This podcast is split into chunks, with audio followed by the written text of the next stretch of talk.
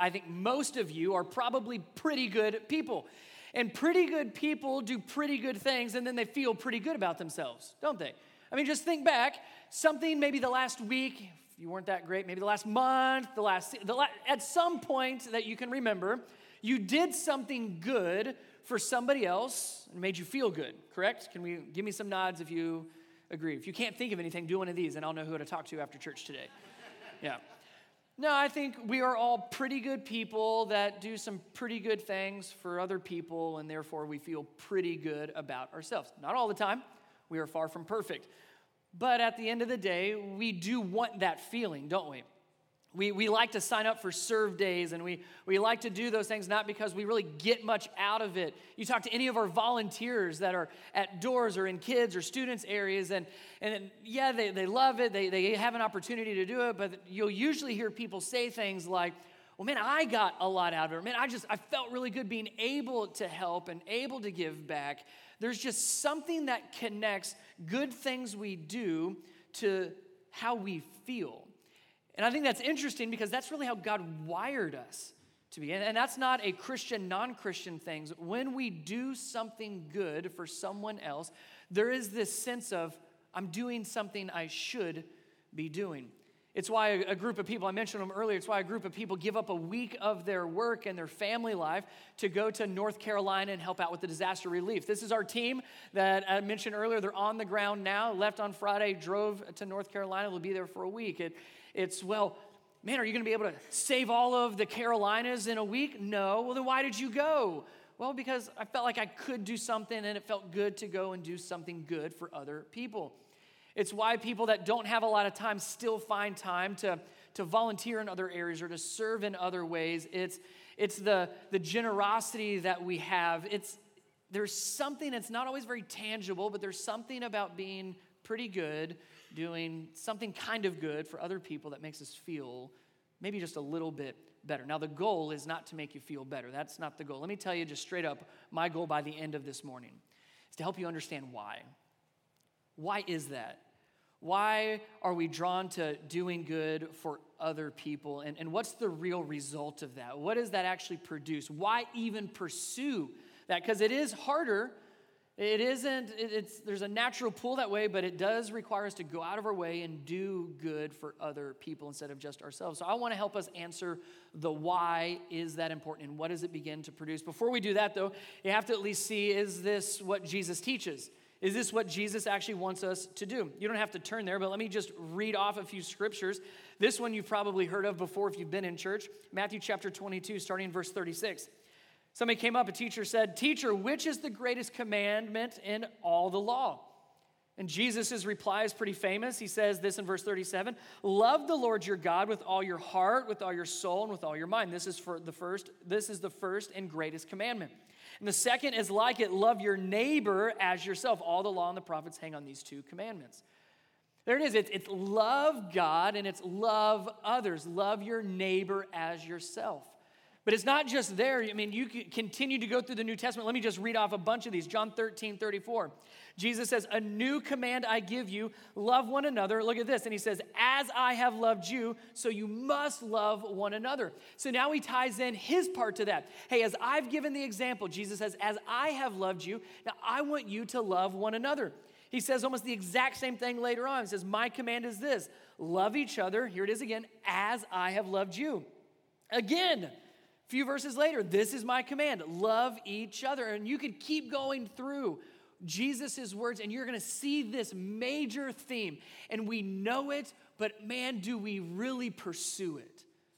What does it truly look like to love others? Why do we love others? Why does Jesus make such a big deal about loving others? The Jews in the Old Testament had over 600 laws over 600 laws.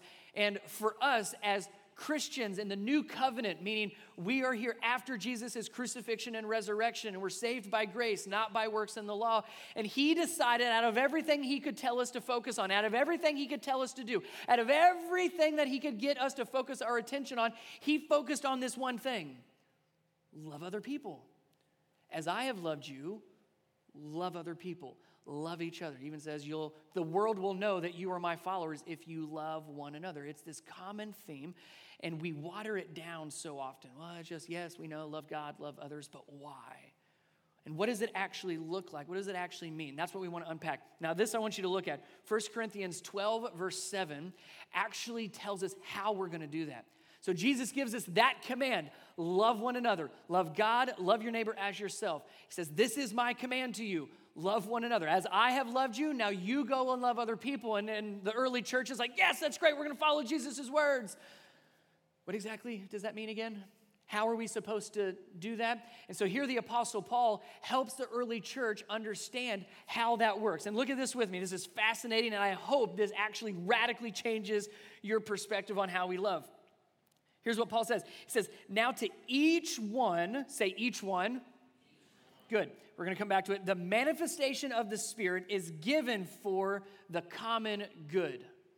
It's kind of wordy, kind of heady. Let me help you understand it He says, Now to, what was the word I had you say? The words? Each one. That's you.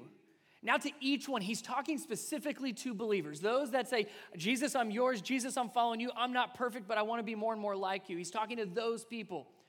So, Paul tells the early church, he says, Each of you, every single one of you, you and me, this includes each and every one of us, it says what? Each of each of them, each of us has now look, the manifestation of the Spirit is given. So we have what Paul called the manifestation of the Spirit. What in the world does that mean?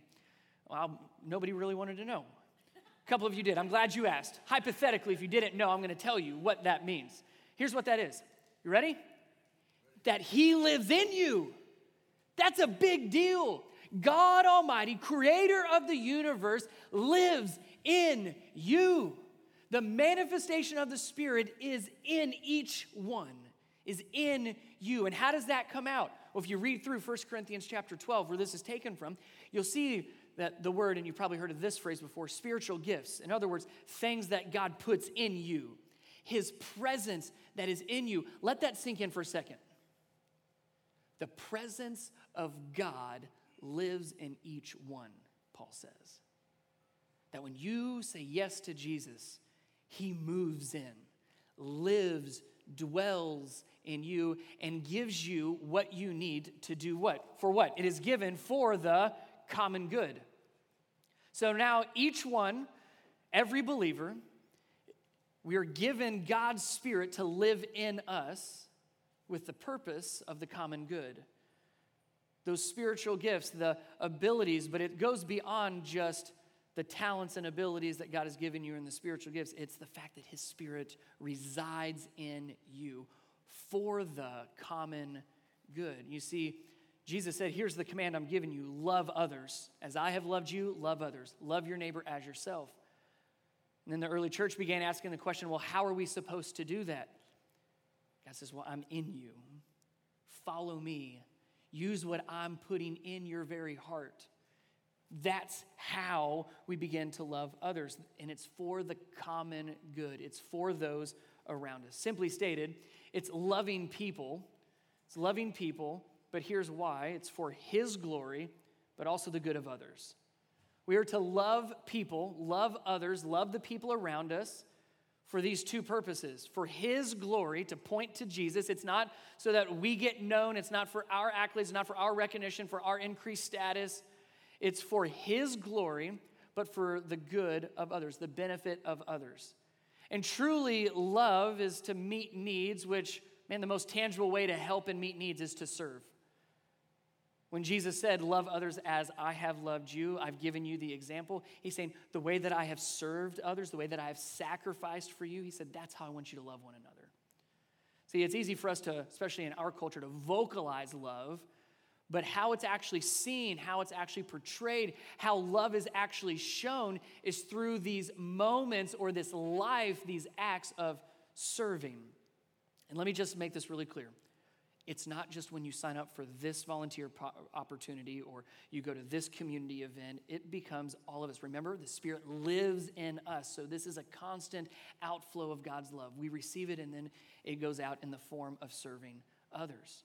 That's what Paul was trying to help the early church understand, trying to take this one command. I mean, understand, Jesus really gave one command love other people. He says, Love the Lord your God, and then love your neighbor as yourself. And then over and over and over and over and over and over again, he said, As I have loved, now you love others. So the early church, after Jesus rises from the dead, goes up to heaven, then the early church is like, That's an awesome, easy command.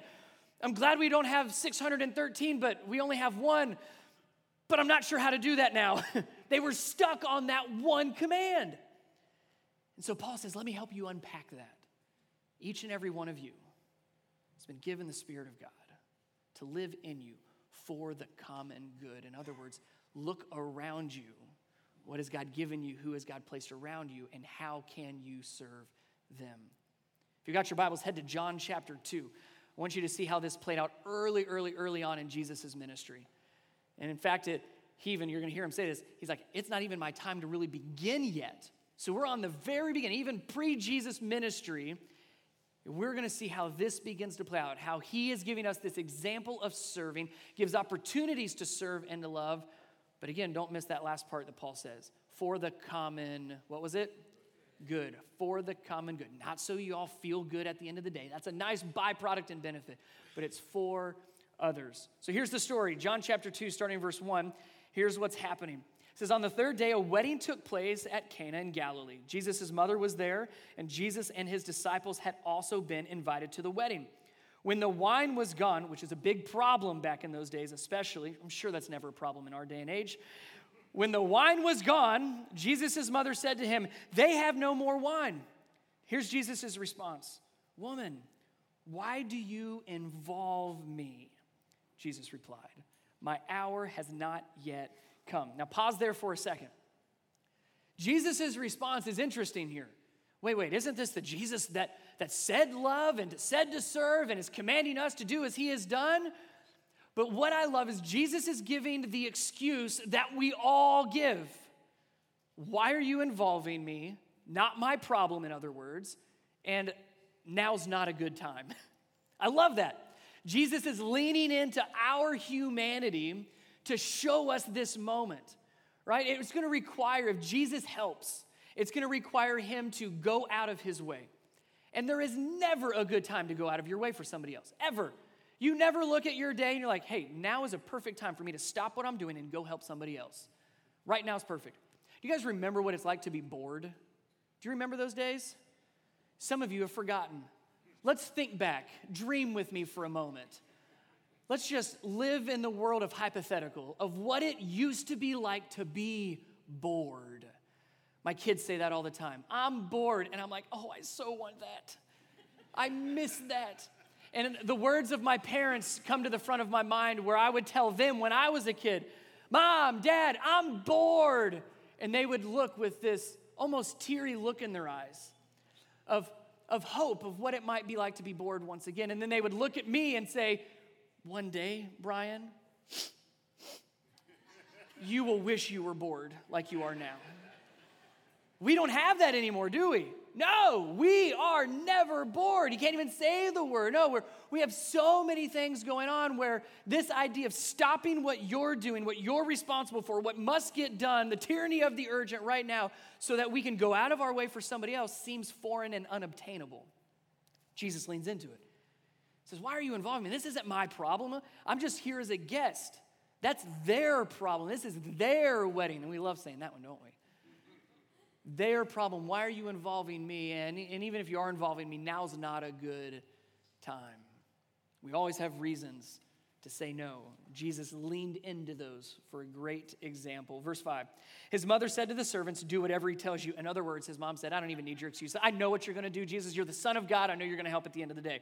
Doesn't even acknowledge his replies. Verse 6 Nearby stood six stone water jars, the kind used by the Jews for ceremonial washing, each holding 20 to 30 gallons. So these are big. These are large, large jugs. And there were six of them. And look at what he says. He says to the servants, verse 7 fill the jars with water. So they filled them to the brim. Now, then he gave them, gave them instructions. Then he told them, Now draw some out and take it to the master of the banquet. Now think through exactly what Jesus is doing here. He noticed there's servants around, noticed these large jugs that were empty, and he looks at servants. And what was the, the ask Jesus made of the servants? Talk to me. What did he say? Go and do what? Filled them up.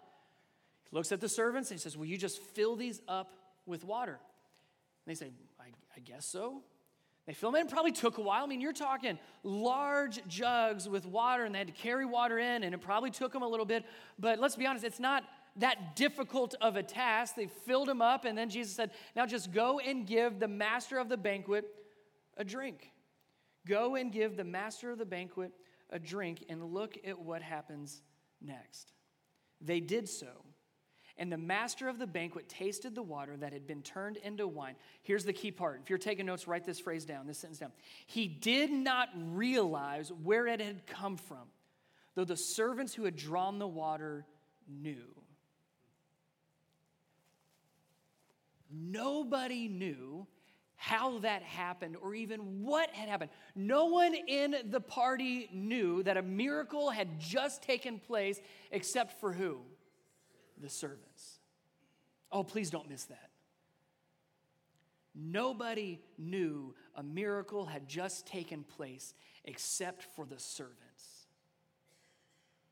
You want to see more miracles in your life and in the world around you? Serve more.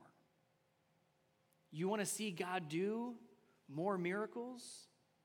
Serve the people around you. Because that's where God is moving, that's where God is working. If a servant said, mm, No thanks, that job is beneath me, I'm going to go somewhere else, that servant would not have seen the miracle that happened. If they would have told Jesus, You're crazy, that doesn't make any sense, we don't, we don't even answer to you, they would not have seen the miracle. The fact that no one realized what had happened except the servants gives great insight into who Jesus is asking He's asking servants, Will you come alongside me? Let's see what's going to happen next. He calls servants together the bride, the groom, the master of the banquet, any of the other guests. No one knew what had happened except for the servants. So here's what happens next. So they did so. And the master of the banquet tasted the water that had been turned into wine. He did not realize where it had come from, though the servants who had drawn from the water they knew. Look at what happens next. Then he called the bridegroom aside. And he said, Everyone brings out the choice wine first, and then the cheaper wine after the guests that had too much to drink. But you have saved the best till now. Now that doesn't seem very fair, does it? Who's getting the recognition? The bridegroom. And you've got the servants and Jesus over here, like, um, that was actually me. But no, the master of the banquet, when he tastes the wine, he couldn't believe it. So he pulls the bridegroom aside and gives him a huge thanks of gratitude, recognizing him. You are above, you went above and beyond. I can't believe you did what you did. Notice the bridegroom, we have no record of him saying, actually, that wasn't me. He probably just said, Thank you very much, sir. I really appreciate that. Verse 11, when Jesus, what Jesus did in Cana of Galilee was the first of the signs through which he revealed, here it is, look, his glory. And his disciples put their faith in him. Remember, we love for his glory and for the good of others. His glory and the good of others. See, what Jesus could have done when his mother came to him and said, Jesus, the, the, the wedding party is out of wine, Jesus could have said, no problem. I got this. All right, everybody, stop what you're doing. Stop the dance stop the music. Come gather around. Gather around right here, right here, right here. All right, everybody. You ready hold up your glasses? Ready? Here we go. On the count of three. One, two, three. Now drink. And everybody would have given him a big round of applause, and it would have been Jesus, Jesus. It would have been great. And then you have somebody in the back, can I have white wine instead? No, I'd rather have a cab. And he's just pointing and he's giving them what they want. He would have been the talk of the town. It would have been the best miracle ever. People would have been saved because of that moment, right? No. What does he do? He stays anonymous, doesn't he? He quietly gathers who? Who was it again? The servants. servants. He gathers the servants. Says, I have a job for you.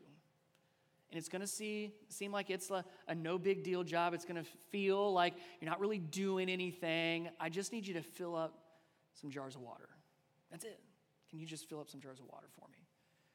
So quietly, these servants go and fill up these six large, 30 ish gallon jars of water. And they are on the front row of Jesus' first miracle. No recognition, no acknowledgement, just they witnessed His glory, and something that Jesus did for the good of others, for a, a wedding party. See, throughout the, the rest of Jesus' ministry, we get to, to, to, through the scriptures, witness great acts of good through healings and Jesus raising people from the dead, feeding thousands of people because they were hungry, cleansing lepers who were sick. I mean, tons of these wonderful for the good healings and miracles. I love that Jesus' first miracle that we have recorded is to help somebody that ran out of wine. It was not a life or death situation, it was simply to help in that moment. And nobody else knew except the servants. And by the end of the story, we see that his disciples had witnessed it as well for his glory and also the good of others. We tend to take that one command Jesus gives us and we overcomplicate it. And we add so many other excuses to it. My goal is to make that very, very simple for us. Loving people is helping people, loving people is serving other people. And sure, we can always use the same two phrases Jesus first threw out of why involve me? It's not my problem. They got them into this, they need to learn how to get themselves out of this. Somebody else who's maybe better equipped or has more of the money, they have more time, they don't have three kids at home. Maybe they'll take care of it. I've done my part. I've done, I've helped over here. I volunteered there. I served that person. And it's somebody else that's not. We always have those excuses and say, it's not my problem. I don't have the time. Now's not a good time. Maybe later. Let me get through this season of life and then I'll be able to. But Jesus shows early on in his ministry that's how we love. We love others by serving others. And quite honestly, serving is very simple. Serving is simple. Leave the miracles to Jesus. The servants were asked to do one task, technically two fill the jars up with water, and then give the master of the banquet something to drink. That's it. And for each and every one of us, we look at the end result or the hoped result and say, oh, there's no way we're going to be able to accomplish that. There's no way we can really help. There's no way that we can really fix it. There, I, don't, I don't see what little me could do in that situation. Leave that part to Jesus. What is the simple moment of serving that you can do? Every single one of us could fill those jars with water. It's only Jesus that's going to turn it into wine. So you've got to make that real in your own life. What are the jars of water around you that Jesus like, would you just fill up some jars of water? Let me take care of the rest. Just fill up the jars of water and I'll do the miracle out of it. Don't put the pressure on you. In fact, the pressure for the miracle is all on Jesus. Our job. What did he say over and over and over again? Love God and love others. As I have loved you, now you go and love others. This is my command. I'm giving you a new command out of all the other ones. Now it's going to be this one love other people. Simple, yet unbelievably significant. And that's what I would hope for you that if you are a believer in Jesus, a follower of Him, that your life would be that one thing. That it would be loving God with all your heart, with all your soul, with all your mind, that you would love other people. And that we would stop overcomplicating it. There's no disclaimers here. Well, love other people as long as, love other people that. No, we just, just love other people. Well, Pastor, doesn't that put us in danger of being walked all over? Sure does. Can't imagine being walked over more than what Jesus had to experience on the cross, though. Yeah, love, love has a cost, no doubt. Serving has a cost, no doubt. That's why Jesus said, Love others the way that I have loved them. I hope that would be the beat of your heart. That we would love God and we would not overcomplicate the loving others piece. So here's, here's how this can look. Now, I, I'm going to try to do a miracle in front of you. I told you that we can't do miracles. Are you ready? Did you bring your wine glasses for church? I can't believe you didn't bring them. We've got a couple. Good job. All right. What I have before you, and some of you aren't going to believe me, you might not even know that this actually existed. This is unsweet tea. Did you know that's a thing? Are you aware? You, you know that you can actually get unsweetened tea. You're, some of you are just looking at me like, I can't believe that happens. People drink this? Supposedly, supposedly. I've only met a few. But when Becky and I, when we lived in California prior to moving here, that was that was a little bit of a shocker when we, because we're not from California, and we go out there and we go to a restaurant, even a barbecue restaurant, and you'd order a sweet tea, and they would bring you this, and you would taste it and you would gag. Like you would just have to spit it out all over the waiter. What is this filth you have given me? And they were taken back because uh, I said, Well, I asked for sweet tea. They said, We gave you tea. I said, There's no way this is sweet. They said, Well, sir, there's sugar on your table. And I took a moment. and I caught my breath and my composure and my Christianity, along with my sanity, chose my following words carefully, and looked at the waiter and the waitress and said, Please help me understand what you're, you're truly telling me. You're telling me you gave me unsweet tea on purpose, and you're telling me to just use the sugar packet on my table to put in it. He said, Well, yeah, you asked for sweet tea. Sweet tea. I said, That's not the way that this is supposed to work. But for about eight years, that's what we lived with. So that was what we would do. We would, we would have our unsweet tea. I can't tell you how much of a joy it's been to live in Georgia the last four years. And so we would say, All right, Tea unsweet, we've got to make it sweet. So here's the secret ingredient, right? You'd have to put sugar in it. Now, nah, we live in Georgia. Come on now. there you go. Sugar tea is more like it. Now, here's what you'll find that happens, right? If you make tea this way, which I do not recommend, you'll notice that you still have unsweet tea, but what is all at the bottom? The sugar. Now, here's, here's how I, I view us happening in relationship to Jesus. We say yes to Jesus. I love you. We do this whole love God with all your heart, with all your soul, with all your mind, and He moves into our life. He radically changes everything. We experience more life change. Yet, not all of us have changed yet, right? We, we love God, but that loving others piece, I'm not so sure. I mean, I'm sure you've all, you have all experienced a, a bitter Christian, somebody who loves Jesus but hates people. Have you experienced them? Yes. We all know them, right? And usually that person, man, we are good at covering it up until you try to exit the parking lot on a Sunday morning, and then you see who the loving people are. Get out of my way, I'm leaving church. You're like, what just happened? Right? It happens. I know. Ask our parking team. They're like, oh, yeah, we know who you are. oh, yeah. So there's, there's a trick to make this actually work. There's, there's a magic trick, a miracle that has to happen so that you don't have this, this just sugar that just sinks to the bottom. You don't have this bitter, nasty tea, but down here, well, I guess it's okay. The most important part of making sweet tea, what do we have to do to it? You've got to stir it up. You've got to stir it, stir it, stir it, stir it, stir it. And the more you stir it, the more that sugar goes into every molecule of that sweetness.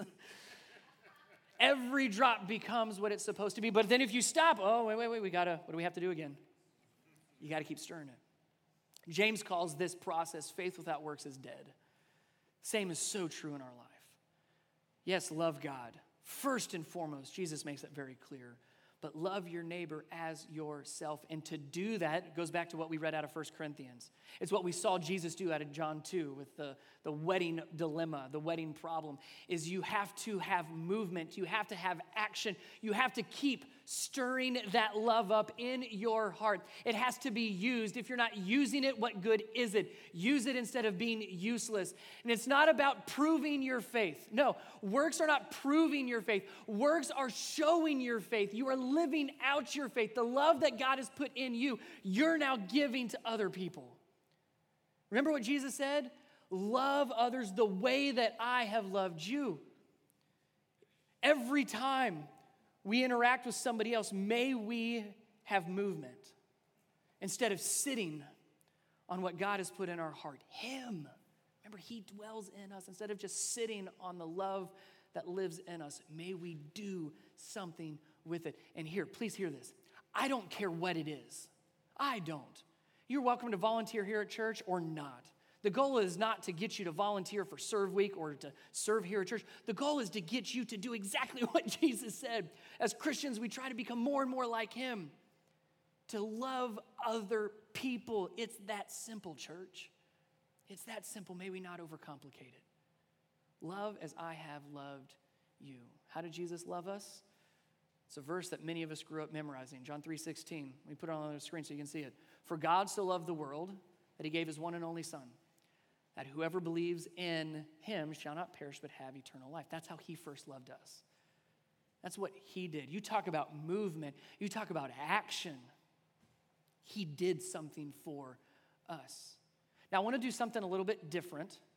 I want us to figure out what that looks like for each and every one of us. Jesus said, Love others the way that I've loved you. He gave us a great example out of John chapter 2. Here, even though I don't have time, even though it's not my time, it's not my problem, let me show you the, let me show the importance of serving and doing something as simple as filling up jars. As servants, what do we do? As lovers of Jesus and servants of other people, watch what we're going to do with that same verse. We're going to pull out everything that God did just for this exercise. We're going to pull out God's name. We're going to pull out what He did, that He sent His Son, and why. And I want you to start making this real in your own life. So, for you, put your name in there. So loved who? Somebody else's name in there. That he or she, what'd you do? So that. Let me give you an example. For Brian, that's me, so loved his wife Becky that he did the dishes without being asked. Preach, I know.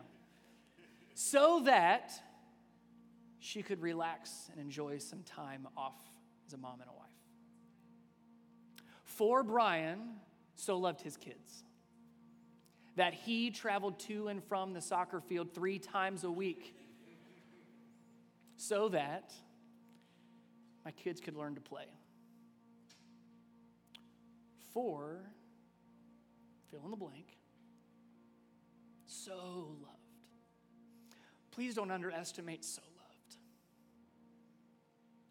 So loved that he or she, what did you do and why?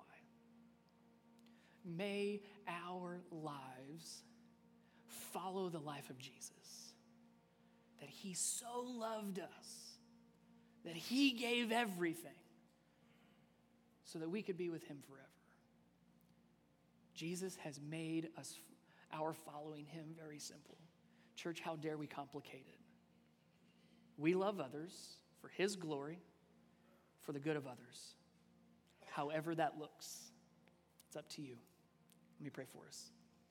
Father God, thank you for first and foremost showing us love constant love, unconditional love, true selfless and sacrificial love, a love that cannot be denied, that almost cannot even be understood or fully obtained.